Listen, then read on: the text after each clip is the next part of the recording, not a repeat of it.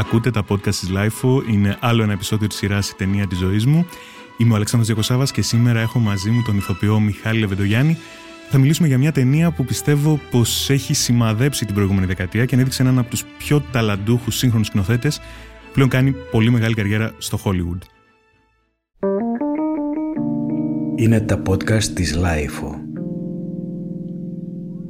Μιχάλη, καλησπέρα. Χαίρομαι πολύ που είσαι εδώ. Γεια σου, Αλέξανδρε, και εγώ χαίρομαι που είμαι εδώ. Ε, ήσουν αποφασισμένος εξ αρχής να μιλήσουμε για τη συγκεκριμένη ταινία και θέλω να μου πεις με δύο λόγια γιατί. Πρωτού πούμε για ποια ταινία μιλάμε. Κοίτα, θυμάμαι ότι ε, την πρώτη φορά που μιλήσαμε με το που μου είπες το θέμα της εκπομπής και της συζήτησης, ήταν, ε, μου ήρθε κατευθείαν ε, η συγκεκριμένη ταινία στο μυαλό.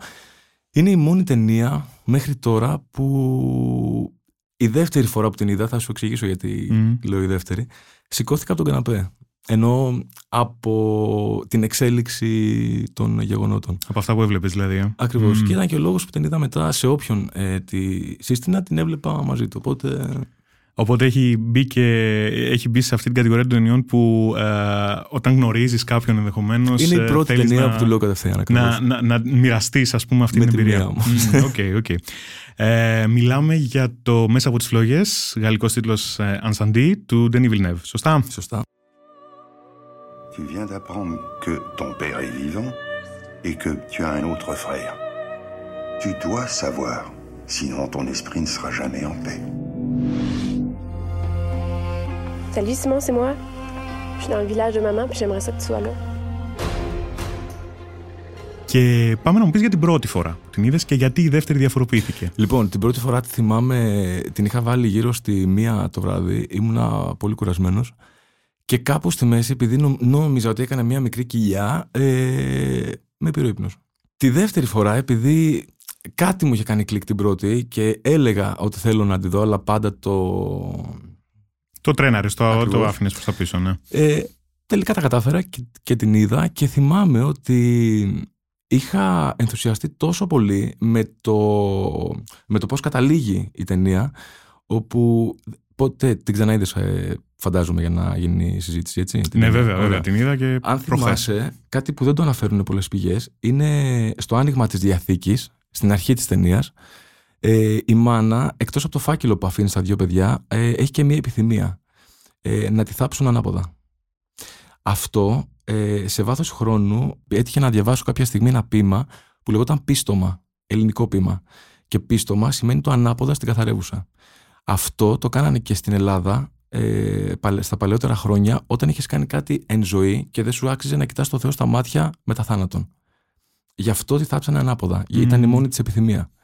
Και μόνο και μόνο από αυτό, ξεκινώντας μια ταινία με μια επιθυμία, μια τέτοια επιθυμία μιας μάνας, ε, δεν νομίζω ότι θες κάτι άλλο. Χώρια το όλο το υπόλοιπο που εξελίσσεται συμπληρωματικά και σε αφήνει με το στόμα ανοιχτό. Ε, μιλάς βέβαια για μία από τις πολλές θεματικές που, που αγγίζει αυτή η ταινία που είναι το, το, το αίσθημα της ντροπής ενδεχομένως. Έτσι. Αυτή, αυτή η μάνα αισθανόταν μια τεράστια ντροπή για αυτό που της είχε συμβεί, γι' αυτό και ζητούσε να τη θάψουν ανά, ανάποδα. Σωστά; Ακριβώς. Στην αρχή βέβαια και μέχρι και τη μέση της ταινίας, ε, θα μου πεις και εσύ αν συμφωνείς, δεν, το, δεν καταλαβαίνεις τι γίνεται. Δηλαδή δεν σου πάει το μυαλό ότι μπορεί να γίνει.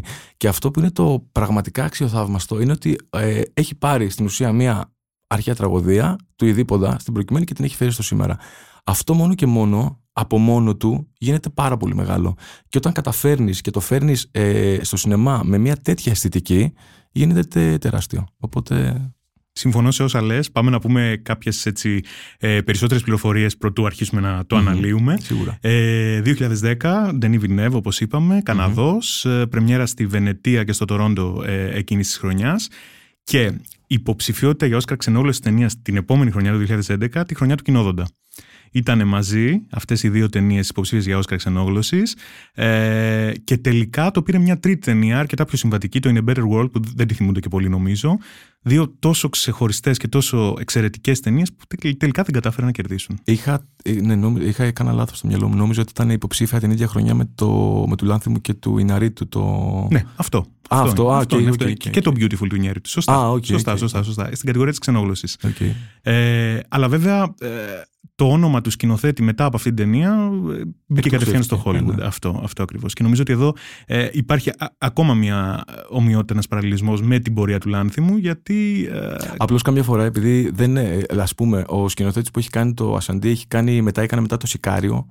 Που γενικά σαν συνδέ, υπάρχουν ε, οι συνδέσεις που έχει κάνει στις ταινίες, δεν μπορείς να καταλάβεις ότι ο συγκεκριμένος σκηνοθέτης, προφανώς κανένας δεν το καταλαβαίνει αν δεν έχει μια συγκεκριμένη αισθητική. Ισχύει. Αλλά βλέπεις ότι σε όλες τις μεταγενέστερες δουλειές του ε, έχει κρατήσει ένα πύχη πολύ συγκεκριμένο. Και νομίζω ότι αυτό είναι που τον κάνει να ξεχωρίζει μέχρι σήμερα. Είναι το Σικάριο. Και, και το Dune. Το, το, το Dune το περιμένουμε από τις πιο αναμενόμενες ταινίες της χρονιάς, βέβαια. Και είναι ο άνθρωπος που επίσης που τόλμησε να κάνει το sequel του, του Blade Runner, έτσι. Και αυτό τεράστιο. Αυτό δεν το ήξερα. Ναι. Αυτό δεν ναι. το ήξερα. Ναι. Το Blade, Blade Runner 2049 ήταν τόλμημα τεράστιο. Γιατί βγήκε μια πολύ καλή ταινία. Βέβαια, υπάρχουν, υπάρχει διχονομία πάνω σε αυτό, αλλά δεν είναι αυτό το θέμα μας. Τώρα θα μιλήσουμε για το μέσα από τις φλόγες. Τη δεύτερη φορά λοιπόν που την είδες την ταινία, που ήταν η σωστή φορά, ας πούμε. Τη δεύτερη φορά ε, θυμάμαι ότι αρχικά ήμουνα, σε, ήμουνα στη σχολή και μας την είχε προτείνει ο Κοκκινόπουλος να τη δούμε για να μιλήσουμε. Απλώς επειδή ε, δεν του άρεσε να λες αν μου άρεσε ή όχι ταινία, ήθελε να το τεκμηριώσεις και γιατί και πώς. Ε, θυμάμαι ότι είχα μείνει με το στόμα ανοιχτό και πραγματικά δεν ήξερα από πού να ξεκινήσω και πώς έχει γίνει όλο αυτό. Ε, δηλαδή από τη φωτογραφία, από τον τρόπο που παίζουν οι ηθοποιοί, κυρίως η μάνα ειδικά, και τη στιγμή των δύο αδερφών, του αγοριού και της αδερφής, την ώρα που συνειδητοποιούν ότι ο πατέρας τους είναι ο αδερφός τους. Αυτή η σκηνή είναι πραγματικά συγκλονιστική. Είναι το storytelling, αυτό που μπορούμε να πούμε ότι είναι η εξέλιξη τέλος πάντων της ιστορίας, ο τρόπος που δομείται η ιστορία μέσα από αυτήν την ταινία, όντως σε μπερδεύει πάρα πολύ. Την πρώτη γιατί, φορά. γιατί βλέπεις ε, την πορεία μιας μάνας που προσπαθεί για κάποιο λόγο να τιμωρήσει τον εαυτό της, απλά δεν μπορείς να καταλάβεις γιατί. Ακριβώς. Γι' αυτό και μια άλλη πολύ ωραία στιγμή της ταινίας είναι το τέλος της ταινίας ε, με τα δύο γράμματα. Που αφήνει το ένα στο γιο της και το άλλο στο βιαστή της, που στην προκειμένη είναι το ίδιο πρόσωπο. Ε, που είναι και ο, ε, η αφορμή για όλη αυτή την ιστορία. Ακριβώς. Ο τρόπος που ξεκινάει είναι η διαθήκη Ακριβώς, για την οποία ακριβώς. μίλησες.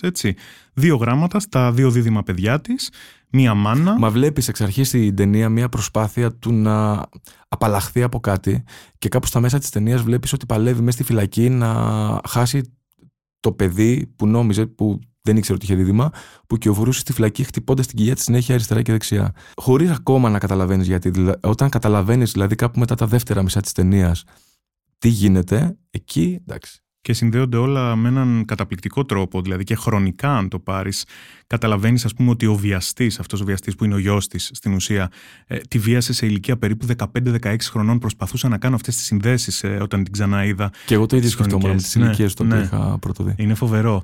Ε, Έχεις αναφέρει ήδη κάποιες καταπληκτικές σκηνές, δηλαδή η σκηνή της αποκάλυψης που τα παιδιά αντιλαμβάνονται, αρχικά αντιλαμβάνονται ότι είναι προϊόντα, αν θα μπορούσαμε να το πούμε έτσι, Αιμομιξίας. βιασμού και στη συνέχεια αιμομιξία. Αιμομιξίας. Δηλαδή είναι, ε, είναι συγκλονιστικές αυτές τις στιγμές, αλλά εγώ, εγώ έχω ξεχωρίσει, θα μου πεις αν συμφωνείς, και τη σκηνή στο λεωφορείο. Εκεί που, που, παίρνει φωτιά μετά, Ναι, που προσπαθεί να.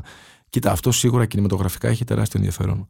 Αλλά σου μιλάω από υποκριτικής απόψεως. Δηλαδή, η στιγμή που διαβάζει ο γιος, που είναι και βιαστής, το γράμμα της μάνας, είναι, είναι απίστευτη σκηνή. τεράστιο, τεράστια πρόκληση για έναν ηθοποιό αυτή. Ε, ε. δεν το συζητάω. Και πάρα πολύ ωραίο πρόσωπο ηθοποιού, για επιλογή ηθοποιού για τη, για τη συγκεκριμένη κοπέλα, Μμμ. για να κάνει τη μάνα. Ναι, βέβαια. Ε, μ, την έχεις συνδέσει, μου έχεις πει ότι την έχεις δει αρκετές φορές. Ε, Την έχω δει ακριβώς έξι. Έξι. και την έχεις συνδέσει και με διαφορετικά άτομα από ό,τι καταλαβαίνω. Είναι αυτό που μου είπες ότι Ναι, σου αρέσει γιατί να τεστάρεις όταν, λίγο ε, τις βλέπω άτομα αντιδράσεις. τα οποία τους αρέσουν ε, τέτοιου, όχι τέτοιου είδους ταινίες, τέτοια αισθητική κυρίως και τους αρέσει να ψάχνονται λίγο και να μην καταλαβαίνουν το τέλος από την αρχή. Είναι οι πρώτοι που Μμμ. τους λέω να τη δουν κατευθείαν. Εν τω μεταξύ, ένα άλλο κομμάτι που ε, το παρατήρησα τώρα στην πρόσφατη φορά που την είδα και εγώ και ε, μου κάνει τρομερή εντύπωση είναι ότι καταρχάς μιλάμε για ε, μια ιστορία η οποία τοποθετείται σε μια χώρα που δεν κατονομάζεται, Μμμ. ε, σαφώς, έτσι. Μι- Μιλάνε δηλαδή για ε, την φανταστική πόλη Νταρές που δεν υπάρχει αυτή η πόλη. Μμμ. Ε, μ, αλλά στην ουσία ε, πρόκειται και για μια αληθινή ιστορία που έχει Ακριβώς. συμβεί. Έτσι, ε, για μια γυναίκα η οποία ε, αποπειράστηκε να δολοφονήσει τον ηγέτη των εθνικιστών τέλος πάντων ε, της περίοδου. Μιλάμε για τον ε, εμφύλιο του Λιβάνου. Έτσι. Και αυτό που μου έκανε εντύπωση λοιπόν είναι ότι στην ουσία το θέμα των ε, αγριοτήτων, των θηροδιών που έχουν γίνει σε ένα εμφύλιο όπως αυτός του, του Λιβάνου, πολλές φορές ε, τις πρακτικές αυτές που βλέπουμε, δηλαδή τη στρατολόγηση παιδιών, την, Ναι, αυτό είναι πραγματικά τραγικό. την δολοφονία των αμάχων, ε, είναι, είναι, είναι περιστατικά που τα συνδέουμε στην πρόσφατη ιστορία πάρα πολύ με το Ισλάμ αποκλειστικά, Ναι, τελείως. ενώ εδώ βλέπουμε ότι τα κάνουν και οι χριστιανοί. Να σου πω κάτι, κοίτα. Ε, όσον αφορά αυτό που μου είπες, ότι δεν καταλαβαίνεις από την ταινία που βρίσκεται και ότι η πόλη συγκεκριμένη είναι φανταστική, που προφανώς ισχύει. Ε, κάτι που δεν ήξερα και το έμαθα ε, τρία χρόνια μετά είναι ότι η συγκεκριμένη ταινία είχε, γίνει πρώτα, θεα- είχε γραφτεί ως έργο θεατρικό πρώτα. Οπότε στην ουσία, ε, διαβάζοντας λίγο τη βιογραφία του συγγραφέα, καταλαβαίνει, που είχε μεγαλώσει και το θυμάμαι ε, σε, στο Λίβανο, στη χειρότερη περίοδο του Λιβάνου, ε, και με έναρξη των γεγονότων και των σκηνών που είδε, εκεί έγραψε το συγκεκριμένο έργο. Οπότε εξ αρχής ο σκηνοθέτης είχε έναν εξαιρετικό σκελετό. Βέβαια. Οπότε, αν έχεις λίγη αισθητική και ξέρεις πώς να γυρίσεις κάποια πλάνα ώστε να δημιουργήσεις αγωνία, ένταση, έχοντας το συγκεκριμένο σκελετό, δεν νομίζω ότι θες κάτι άλλο. Μμ. Αλλά όσον αφορά αυτό που ε, ανέφερα πριν, πώς σε βρίσκει αυτό, σου κάνει εντύπωση το γεγονός ότι ναι, και οι χριστιανοί κάνουν αντίστοιχες θηριωδίες κοίτα. με αυτές που ε, συνδέουμε με τον Ίσης και με το Ισλάμ και με ε, όλα αυτά τα, ε, Μα τα κοίτα, γεγονότα. όλα αυτά που μου αναφέρεις δεν έχουν σταματήσει να γίνονται. Ακόμα και τώρα. Δηλαδή, έχει τύχει να δω ντοκιμαντέρ που εκπαιδεύουν για να γίνουν καμικάζι σε αποστολές αυτοκτονίας παιδάκια 8 χρονών. Και αγόρια και κορίτσια. Ε, Γενικά, πιστεύω ότι η μόρφωση σε οποιοδήποτε επίπεδο, και προφανώς δεν εννοώ τη ηλικιακή μόρφωση, εννοώ την παιδεία, λείπει τόσο πολύ από αυτές τις χώρες που οδηγούνται από μόνοι τους σε ένα τέτοιο καθεστώς. Δηλαδή, σε ένα παιδάκι 8 χρονών, δεν θα του κάνει εντύπωση το ότι του δίνει ο πατέρας του να κρατήσει ένα όπλο και του λέει σκότωσε το άλλο παιδάκι. Δηλαδή, γίνεται μια ε, σε εισαγωγικά πλήση εγκεφάλου λόγω της θρησκείας που όλο αυτό επηρεάζει τη μετέπειτα πορεία του εκάστοτε λαού, Βέβαια, χώρας, βέβαια. κράτους. Fact επίσης ε, που πρόσεξα προχθές είναι ότι στη σκηνή του λεωφορείου, στα Καλάζνικοφ πάνω που ανατινάζουν το λεωφορείο, υπάρχει κολλημένο ένα αυτοκολλείο της Παναγίας. Αυτό δεν το θυμάμαι. Ναι, ναι, ναι, είναι Δεν φοβερό, θυμάμαι. φοβερό σχόλιο. Και αυτό. Μα είναι γνωστό ότι οι μεγαλύτεροι πόλεμοι έχουν γίνει για τις ε, θρησκείες. Ακριβώς. Ε, πάμε να πούμε λίγα πράγματα γενικότερα για τις ε, κινηματογραφικές σου προτιμήσεις. Μμμ. Ε, μεγαλώνοντας λοιπόν εκεί στην εφηβεία για παράδειγμα, ε, τι ταινίες έβλεπες, τι σου άρεσε να βλέπεις; Κοίτα, μου αρέσουν πολύ τα thriller. Ε, τα thriller όχι όμως, ε, πώς να το πω έτσι, όχι σπλατεριές. Μμμ, μμμ. Σαφές. ναι. μου αρέσουν τα thriller τύπου Seven. Μμμ. Πάντα τέτοιου είδους ε, thriller ε, μου άρεσαν, τέτοιες ταινίες δηλαδή. Κατ' εξοχήν τέτοιες ταινίες επιλέγω να βλέπω. Δεν μου αρέσουν τόσο ρομαντικές κομμεντί Μμμ. και ας πούμε... Άρα το- αναφέρεις το Seven, φαντάζομαι Seven, σιωπή των αμνών, όλες αυτές τις ταινίες του 90s Ακριβώς, ακριβώς, πολύ. ε. ακριβώς, Μμ. ακριβώς, ακριβώς. Οι ώρες, ε, Μμμ. όλα αυτά. Ε, τώρα, όσον αφορά το, τη συγκεκριμένη ταινία, επειδή προφανώς δεν θεωρείται ακριβώς thriller, είναι κάπου το είχα διαβάσει κάποια στιγμή και μου άρεσε πολύ ο τρόπος που το είχε γράψει. Ότι είναι ένα μελόδραμα σε συνδυασμό με thriller. Και το βρήκα πάρα πολύ ωραίο, είναι πάρα πολύ εύστοχο για ο χαρακτηρισμός για τη συγκεκριμένη ταινία. Τώρα, όσον αφορά αυτό που μου ερώτησε, επειδή πάλι ξέφυγα από την ερώτηση, ε, καταξοχήν τέτοιες ταινίες που υπάρχει ε, suspense και ένταση. Μμ. Και όταν αποφάσισες να ασχοληθείς επαγγελματικά με την υποκριτική, ε, δεν άλλαξε κάτι όσον δεν αφορά άλλαξε τις κάτι. επιλογές μου στι ταινίε. Αχα, όχι. αχα. Μπορώ να κάτσω να δω ε, τα πάντα, όπως ο περισσότερος κόσμος. Απλώς το είδος ταινίας που θα προτιμήσω εγώ να δω όταν είμαι μόνος μου είναι τέτοιου είδους. Ε, κάποιες ταινίες έτσι που σε έχουν ε, εμπνεύσει πάρα πολύ σε αυτό που κάνεις επαγγελματικά ή κάποιοι Να το ρόλοι δω και να συγκεκριμένοι; πω πώς παίζει έτσι. Ναι, πολλές. ή, ή αυτό το ρόλο, ας πούμε, θα ήθελα πάρα πολύ να τον ε, Καλά, αυτό αποδεχθώ. το. Πολύ ηθοποιοί. Ή- λένε ή- για ή- πολλούς ή- ρόλους. Γίνεται συνέχεια, φαντάζομαι. Δεν, μπορεί- δεν μου έρχεται κάποιος Μμ. συγκε- συγκεκριμένο να σου πω. Μμ. Πολύ θα το ήθελα να, να σου πω, αλλά είναι πάρα πολύ νομίζω. Πάρα πολλές φορέ δηλαδή έχω δει ηθοποιούς που είναι συγκλονιστικούς Μμ. να λέω. Ξέρεις. Θέλω να μου πεις κάποια πράγματα για α, αυτά που κάνεις αυτή την περίοδο. Ε, καταρχάς να, να κάνουμε μια παύση, ε, θα επιστρέψουμε μετά στην ταινία για την οποία μιλάμε ε, και να μου περιγράψεις έτσι με λίγα λόγια την εμπειρία σου στην Αγγελική, ε, το καθημερινό σύριαλ στο οποίο ε, πρωταγωνιστείς. Λοιπόν, τελειώνουμε τα γυρίσματα αρχικά 15 Ιουνίου. Ε, Α, έχετε ακόμα αρκετά. Έχουμε ακόμα Μμμ. μέλλον, ναι. Το έχω ξαναπεί και σε μια άλλη συνέντευξη. Είμαι, ήμουν, χάρηκα πάρα πολύ όταν έμαθα από το σκηνοθέτη ότι θα έχω σχέση και σκηνές με, με άλογα. Που πάντα σαν Μιχάλης ήθελα να το κάνω. Σαν Μιχάλης Λεβεντογιάννη, γιατί Μιχάλη μου λένε και στη σειρά. Ε, σαν Μιχάλης ήθελα πάντα να το κάνω. Απλά ποτέ δεν μου δινόταν η ευκαιρία επειδή η, ο υπηκός όμιλος και γενικά οι περισσότεροι υπηκοί όμιλοι είναι εκτός Αθηνών. Πάντα έβρισκα μια δικαιολογία για να μην πάω επειδή δεν οδηγάω κιόλας. Μμμ. Και έκατσε κουτί. Το να ξεκινήσω τα μαθήματα υπασία μαζί με πρόβες για τη σειρά και να τα συνδυάσω. Και μέσα σε 10 μαθήματα έμαθα και να κάνω καλπασμό. Και σιγά σιγά όλο αυτό όταν εξελίσσεται σε συνδυασμό με αυτό που σου αρέσει να κάνεις πραγματικά, τη δουλειά σου δηλαδή, είναι πάρα πολύ ωραίο. Τώρα. Ε, Να προκύπτει δηλαδή ένας ρόλος, ένας χαρακτήρας που ε, θα. Να σε οδηγεί σε κάτι που θα θέλει σε να κάνεις οδηγήσει, ναι. πάντα, απλά σου δίνει τη ευκαιρία μέσω αυτού. Είναι πολύ ωραίο, βέβαια. Τώρα, η σχέση μου με τους ηθοποιού που παίζουν στη σειρά με τους με τους συναδέλφους μου είναι πάρα πολύ καλή. Μμμ. Πάρα πολύ ωραία. Χάρηκα πάρα πολύ όταν έμαθα ότι θα παίξω με τη Μέρη, τη Μινά, γιατί την, την είχα δει και στην παράσταση, στο αίμα. Ήταν, ήταν συγκλονιστική. Με τον Μπέρο είχα ξαναδουλέψει και χάρηκα επίσης μόλις έμαθα ότι θα ξαναδουλέψουμε μαζί. Και με τους υπόλοιπους, πάρα πολύ ωραία. Το σενάριο αυτό που διαπραγματεύεται ζητήματα που θα μπορούσαμε να τα χαρακτηρίσουμε κάπως καυτές πατάτες για την... ε, Για, για, για το σήμερα. Βέβαια, για το σήμερα. Είναι πο- πολύ, πολύ, πολύ σύγχρονο σενάριο. Πράγμα που δεν το βλέπουμε. Δεν το βλέπαμε τουλάχιστον μέχρι Κοίτα, τώρα. σίγουρα σε, στην ε, ελληνική ο τηλεόραση. περισσότερος κόσμος θα περιμένει να επέλθει σε εισαγωγικά μία λύτρωση προς την Αγγελική και για όλο αυτό που έχει περάσει. Τώρα πραγματικά σου μιλάω, δεν ξέρω τι θα. Γιατί και εμάς μας στέλνουν ε, πολύ λίγα τα σενάρια. Μμμ. Αλλά σίγουρα όλος, περι- όλος ο κόσμος που βλέπει τη σειρά περιμένει να δει κάτι κάπως σαν ε, λυτρωτικό όσον αφορά όλο αυτό που έχει περάσει Μια και όλα κάθαρση. αυτά. Ναι, Μια ναι. κάθαρση Μμ. ακριβώς, ακριβώς. Ε, Όμως, ε, εσένα προσωπικά, ως ε, Μιχάλη, ως Μιχάλη Λεβεντογιάννη, όπως είπαμε πριν, ε, μ, όταν διάβασες αυτό το σενάριο και αντιλήφθηκες ότι ε, μιλάει για σοβαρά ζητήματα, μιλάει για σύγχρονα και επίκαιρα πράγματα ε, στην εποχή του Me Too, ας πούμε, αυτή τη στιγμή. Κοίτα, όταν διάβασα, Πώς- το πώς σενάριο, δεν σου φάνηκε είχε, όταν διάβασα το σενάριο δεν- δεν είχε σκάσει όλο αυτό Οκ, με το Me Too. Μμ, Οπότε μετά όταν βγήκε ήταν πιο επίκαιρο από ποτέ. μμ. Η εμπειρία του, ε, των γυρισμάτων ε, μιας καθημερινής σειράς ε, μέσα στην πανδημία πώς ήταν όλο αυτό το διάστημα; Ωραία γιατί ε, φτάναμε, έφτανα στον τράφι που κάνουμε το γύρισμα μέσα σε μισή ώρα. Αντιδρόμοι, ε. Άδεια όλα. Πέρα από αυτά όμως για Τεστ την κάθε μέρα, καθημερινότητά μέρα σου. παραμέρα για Μμ. την ακρίβεια. Ε, κοίτα, δεν άλλαξε κάτι. Ευτυχώς στη δική μου καθημερινότητα και στο παιδί μου που παίζουμε δεν άλλαξε κάτι. Μμμ. Ε, σίγουρα άλλαξε την καθημερινότητα πολλών ανθρώπων. Δυστυχώς και οικονομικά, αλλά και ενεργειακά, που από την άποψη ότι πρέπει να μένεις όλη τη μέρα μέσα στο σπίτι. Δεν υπάρχει χειρότερο, χωρίς να κάνεις κάτι, να κάθεσαι σε απραγία.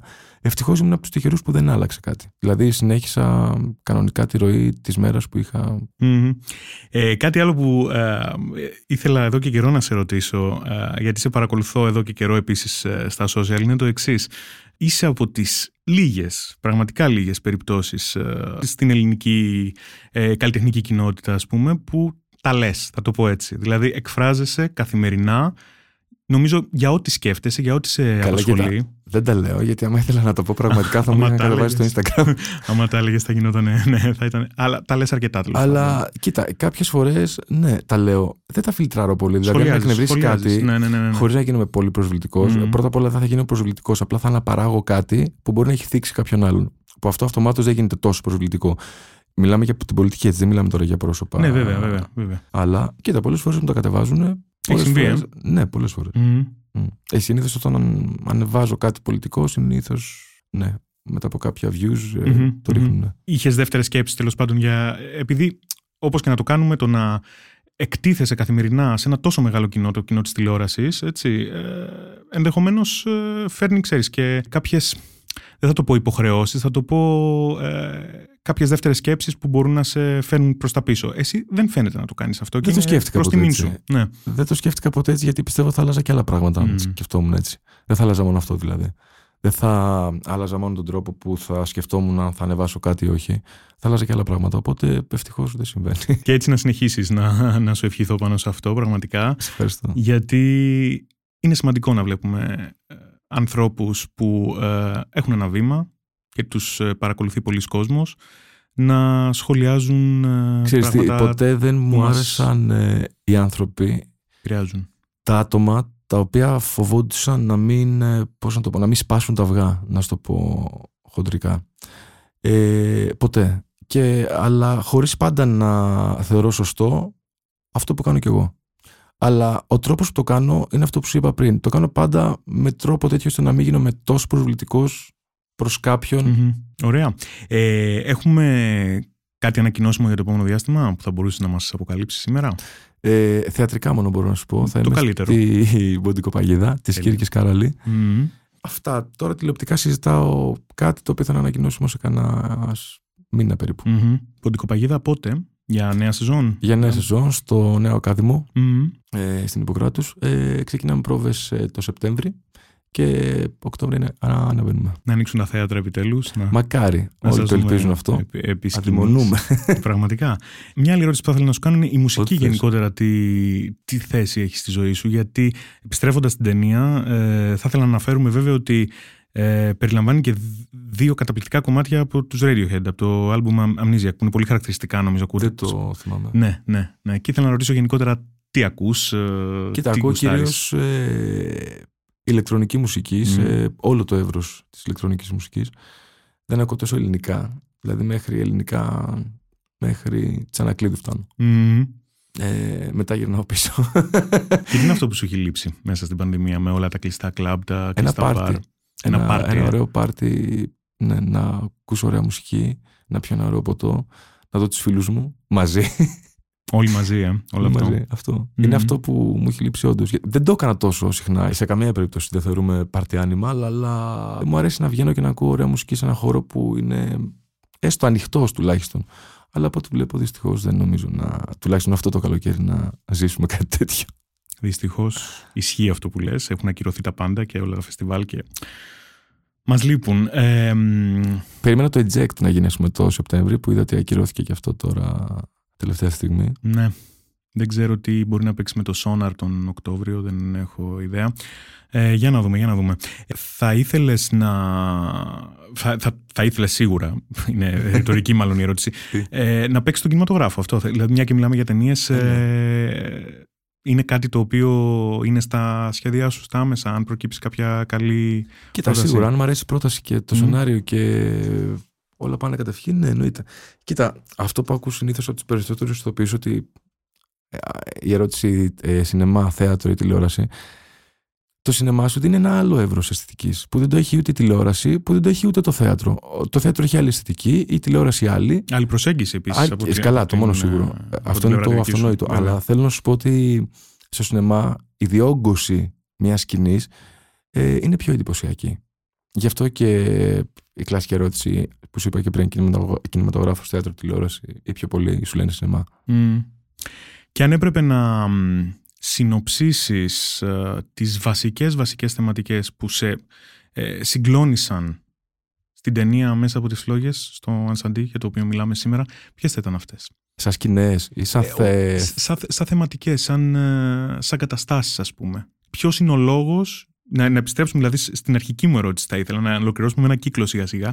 Ε, ποιος είναι ο λόγος που εκείνη τη δεύτερη φορά σηκώθηκες από τον καναπέ; Πέρα από το προφανές, ξέρεις, ε, της Ε, αποκάλυψης γιατί, της γιατί εντυπώδιας. δεν, ε, αυτό ήταν τέλειο σαν σκηνοθετικό έβριμα. Δεν πήγαινε το μυαλό του θεατή ε, στο τι μπορεί να γίνεται, στο τι μπορεί να συμβαίνει ε, τον παρόντα χρόνο. Δηλαδή, απλώς τη στιγμή που καταλαβαίνεις ότι ο πατέρας των παιδιών είναι ταυτόχρονα και αδερφός τους, ε, είναι τόσο ωραία δομημένο σκηνοθετικά, έτσι ώστε ναι μεν να το αντιληφθείς εκείνη την ώρα, αλλά να το αναλύσεις μετά. Και νομίζω ότι είναι και μ, από τις ταινίες αυτές που πραγματικά επειδή ε, διαθέτει ένα τόσο ε, μεγάλο, μια, μια τόσο μεγάλη έκπληξη σαν έβριμα σεναριακό, το οποίο φυσικά μετά αν επιχειρήσεις να την ξαναδείς το θυμάσαι, δεν μπορείς να το ξεχάσεις. Καλά, το μόνο σίγουρο. Ε, είναι οι επόμενες φορές που βλέπεις τη συγκεκριμένη ταινία είναι τελείως διαφορετικές σε Συμφωνώ σχέση με την απόλυτα σε πρώτη. αυτό που λες. Ε, Συμφωνώ απόλυτα. Πάντα κάτι βλέπεις που δεν έχεις προσέξει την προηγούμενη φορά. Μμμ. Μικρό, σίγουρα, αλλά δεν το έχεις προσέξει. Και αυτό είναι νομίζω το πιο ωραίο απ' όλα. Άρα αυτό που καταλαβαίνω είναι ότι για σένα είναι σημαντικό το στοιχείο της έκπληξης σε μια ταινία. Ναι, πάρα πολύ. Είναι ωραίο γενικά να συμβαίνει το suspense σε μια ταινία. Δηλαδή να μην προκδικάζει εξ αρχής ή έστω από τη μέση της ταινίας τι μπορεί να γίνει. Εύχομαι οι ταινίες που βλέπεις να, σου, να σε γεμίζουν με εκπλήξεις. Αυτό θα ευχηθώ. Μακάρι η ευχή σου να πιάσει. σε ευχαριστώ πάρα πολύ που ήσουν μαζί μου Και σήμερα. εγώ σε ευχαριστώ, Αλέξανδρο. Ε, για, μιλήσαμε για μια υπέροχη ταινία, για το Ανσαντί του Ντενί Villeneuve, μία από τις καλύτερες ταινίες κατά τη γνώμη μου και κατά τη γνώμη σου, Μιχάλη, ε, της προηγούμενης δεκαετίας. Ήταν άλλο ένα επεισόδιο της σειράς podcast της Life η ταινία της ζωής μου. Μέχρι την επόμενη φορά, γεια σας. Τα podcast της LIFO ανανεώνονται καθημερινά και τα ακούτε μέσα από το LIFO.gr ή τις εφαρμογές της Apple, του Spotify ή της Google. Κάντε subscribe πατώντας πάνω στα αντίστοιχα εικονίδια για να μην χάνετε κανένα επεισόδιο.